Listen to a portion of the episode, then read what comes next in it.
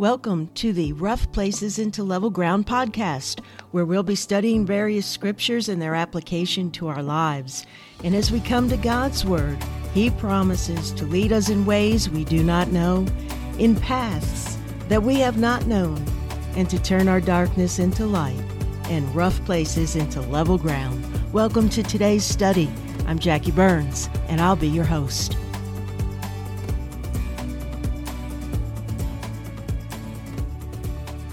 And the Lord asks, Am I not allowed to do what I choose with what belongs to me? Do you begrudge my generosity? Hello, and welcome to another episode of Rough Places into Level Ground. Today we'll be studying Matthew 20, verses 1 through 16, and the parable of the vineyard owner. Jesus' parables are meant to reveal truth to us about our God, and as we see ourselves in the story, it reveals truths to us about ourselves as well. As we look at today's scripture in Matthew, he tells us a parable about a vineyard owner who goes out to hire workers for his vineyard. He goes to the marketplace where those in need of work would gather. Now, in Palestine during the first century, those who were not slaves working for their owners had to find work by the day. They were socially viewed as lower than slaves, possibly those no one wanted to employ. Now, if they didn't get hired, it was very likely their families would not eat that night. These were men in a tight place, and we will see that some of them remained in the marketplace until the very end of the workday waiting and hoping right up until the very end that they might be hired, if only for an hour. Before we go to our scripture, please join me in prayer. Father, we give praise and glory to your sovereign care for each of us, your grace and promises to meet all of our needs. Father, we pray your wisdom will guide our study. In Jesus' name, amen. Let's begin with verses 1 through 7. If you have your Bible, please read with me. Here's the word of our Lord. For the kingdom of heaven is like a master of a house who went out early in the morning to hire laborers for his vineyard. After agreeing with the laborers for a denarius a day, he sent them into his vineyard. And going out about the third hour, he saw others standing idle in the marketplace, and he said to them, You go into the vineyard too, and whatever is right I will give you. So they went. Going out again in the sixth hour and the ninth hour, he did the same. And about the eleventh hour he went out and found others standing, and he said to them, Why do you stand here idle all day? And they said to him, Because no one has hired us. And he said to them, You go into the vineyard too. So in this parable, the vineyard represents God's kingdom, Israel, and the vineyard owner is God, who goes out from his kingdom to those in need of work. He hires an initial set of workers who negotiate and agree to work for a denarius.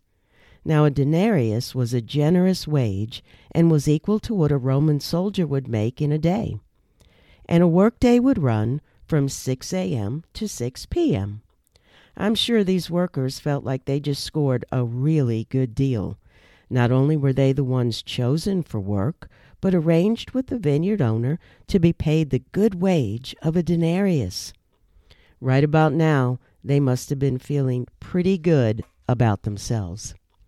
As we move through these verses, we see that the vineyard owner goes back to the marketplace four more times, right up until the very last hour left in the workday. And each time he finds more men in need of work. Right up until that very last hour, there were men in need of work. They were the ones still there when most would have given up and gone home. Now, throughout the day, as the men were hired, we see that the men hired later in the day did not question the amount they would be paid. They didn't count on themselves to arrange a good deal with the vineyard owner.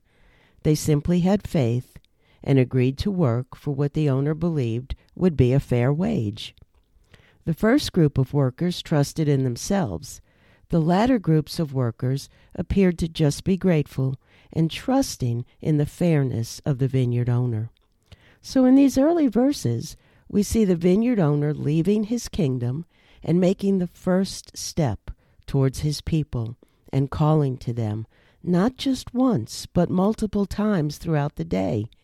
We see God calling to his people and caring for them, every one of them, right down to the last hour. And at this point in the story, we can begin to ask ourselves which of the men would we be? Would we be the ones bargaining with God for a good wage? Or those trusting in God for a good wage? Would be, we be the ones staying and waiting on God right up until the last hour?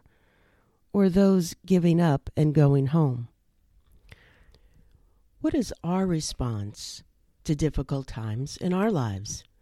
Where is our faith in God when all seems to be lost? When we are down to the last hour and we're tired, maybe tired of waiting, discouraged, and truly do not know from where our help will come? Do we persist in our faith? Do we endure and trust in our God? Do we always believe our God will give us what is right? Is our view of God really that He is just and fair? Let's keep reading and see what light this story may shine into our lives and into our faith. In verses 3 and 4, God promises He is fair and will give us whatever is right. In Isaiah 46 4, God says, I am your God and will take care of you until you are old and your hair is gray. In Philippians 4:19, we are told God will supply every need of ours according to his riches in glory in Christ Jesus. In the last hour of the workday, the hope of the workers remaining had to be next to nothing, yet they stayed, waiting, trusting, and believing in the face of a dwindling workday and a dwindling hope. Do we wait and in our faith trust and believe in our Lord's care? Let's read verses 8 through 10. And when evening came, the owner of the vineyard said to his foreman, Call the laborers and pay them their wages, beginning with the last up to the first. And when those hired about the eleventh hour came, each of them received a denarius. Now, when those hired first came, they thought they would receive more, but each of them also received a denarius. God had made sure all the workers had enough to feed their families for the night. As it turned out, God paid all the men the same. All were paid the generous sum of one denarius. God did not keep the men hired last, those who had waited all day. He didn't keep them waiting any longer. They were paid first. Their worries were eased. They would quickly see that their needs would be met, and they could go and feed their families for the night. Those hired last saw their needs were met far better than they could ever have expected, far better than they could have negotiated for using their own strength and resources. Now, think for a moment. How do you feel about this? Regardless of the hours worked, all were paid generously. All were paid the same amount. Those that worked all day in the hot sun, and those that worked only the last hour of the day. Do you feel yourself right about now thinking, now, now wait a minute, this isn't fair? Have there been times in your life when you felt you deserved more than another? When you know you worked harder, believed you were more deserving, more worthy than another? How many times do we think things are unfair? How many times do we think our sovereign God has not acted justly? How many times do we think we know better we know what's fair. We know what's just. How many times do we think that we know more than our God? Let's look to our story to see how the workers felt, reading verses 11 and 12. And on receiving it, they grumbled at the master of the house, saying, These last worked only one hour, and you have made them equal to us, who have borne the burden of the day in the scorching heat. Some of the workers in our story thought they deserved more than a denarius, even though they had agreed on that amount and that agreement had been honored. Their response was to grumble at God. They told God he was in essence wrong, as he had made all the men equal in their pay. There was no thank you for the generous pay. There was no gratitude for the generous amount they were paid. Instead, they were angry at God's goodness.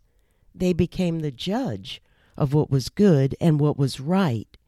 They began to judge God. Can you start to see how easily this can happen in our lives? In Philippians 2 14 through 16, we are told to do all things without grumbling or disputing. Grumbling is what we do when we want something we don't get, when we covet what others have, when we begrudge another's good fortune, and when we see ourselves as more deserving. And before we know it, we can find ourselves judging God, questioning His goodness. And this is just what Satan wants us to do to question God's goodness and to begin to doubt. At this point, we have to question ourselves because we've all done this. We all have had the voices inside our heads yell, Hey, wait a minute, this is unfair, this isn't right. And we need to ask ourselves if we're wanting things more than God. Are we wanting things more than God's grace and mercy in our lives? Every time we decide to grumble, we're actually making a decision to deny God's sovereignty and God's grace and to deny the truth that all any of us have is due to God's unmerited grace to us. When we decide to grumble and not respond in gratitude for all we do have, we're in some way focusing on our pride, our abilities, our feelings of being better than another, and valuing our self sufficiency instead of the grace of God who enables all we do have. When our expectations are not met, when God has not done things as we see fit, our grumbling can also be a symptom of our unbelief, as we question God's good for us and His ways, which are not our ways.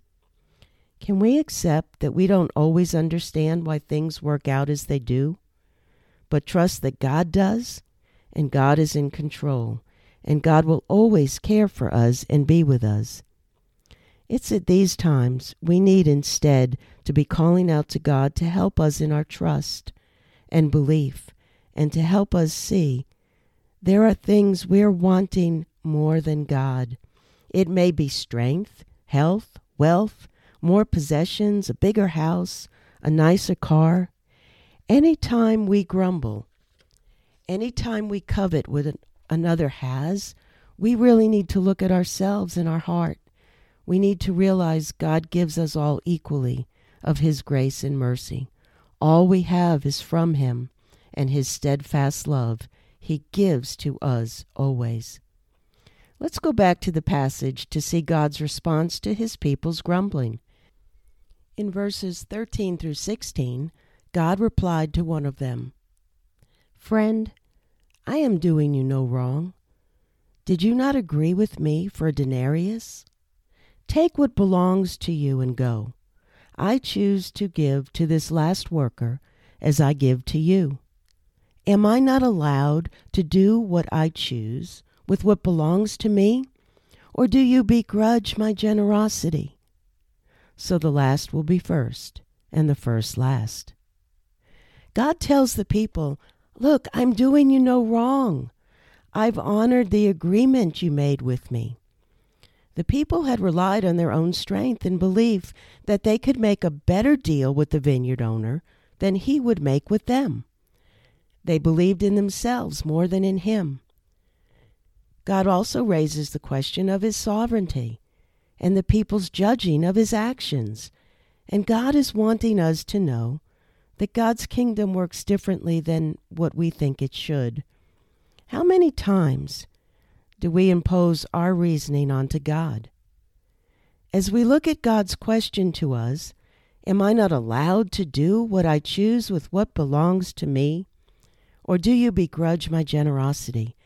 How many times has our answer been, No, God, you need to do what I think is right for me and for others, even though we are all yours? So if I'm being honest here, I would have to say, No, God, you don't have the right to do what you choose with what is yours. And yes, God, if the truth be known, I do from time to time begrudge your generosity. So, in conclusion, this parable raises many questions we need to ask ourselves about what we truly believe, what we believe about God's sovereignty, how strongly we believe God's promises to us, the strength of our faith when times get tough, and are we willing to be strong in our faith and wait on God? Do we go through life on our own strength rather than on God's? How much does envy and coveting what others have affect our lives, our happiness, and ability to simply enjoy and be grateful for all we do have? How much are we really obeying God when He commands us to love one another as ourselves? If we secretly in our hearts covet what they have and resent what they have, believing we deserve to have more than them. In our pride, how much do we really look at another and think, wait a minute, I'm smarter, I work harder, I really do deserve more than the next guy? Are we living life so much on our own that we focus on what we can do and achieve and how we can get ahead without focusing first on our relationship with God. Is His Word and its importance in our lives the most important thing and what is central in our lives? Do we maybe believe and trust in God, but kind of have Him up on a shelf and take Him down only for the big things when we pray for Him to help us? Do we ask God into our lives only when our strength, finances, intellectual ability, ability to manipulate situations for our good fails us? Do we wait to go to God when we get that phone call, that diagnosis, the pink slip, or any other number of times when life shows us just how fragile we really are? The reality is, our life is so very fragile, and we have a God who is sovereign over all, who is strong and comes to us asking us into his vineyard, into his kingdom constantly. Our Christian walk tells us the truth. It tells us that life will be hard, and at times it will be unfair. But if we are strong in our Lord, in our walk with Him, there will be abundant grace and mercy to care for us. If we would go to God for everything, every day, and let Him be our Lord, let Him love and guide us, and discipline us as we need it to lead us back to Him, how very different our lives would be. How very different our lives would be if we could answer our Lord's question to us in this parable by saying, Yes, God, you do have the right to do as you choose with what is yours and yes, Lord, I do at times begrudge your generosity. Please forgive me and help me, Father, in the times of my unbelief, and help strengthen my faith. In Jesus' name we pray this. Amen. Thanks for joining us, and until next time, praise God and God bless.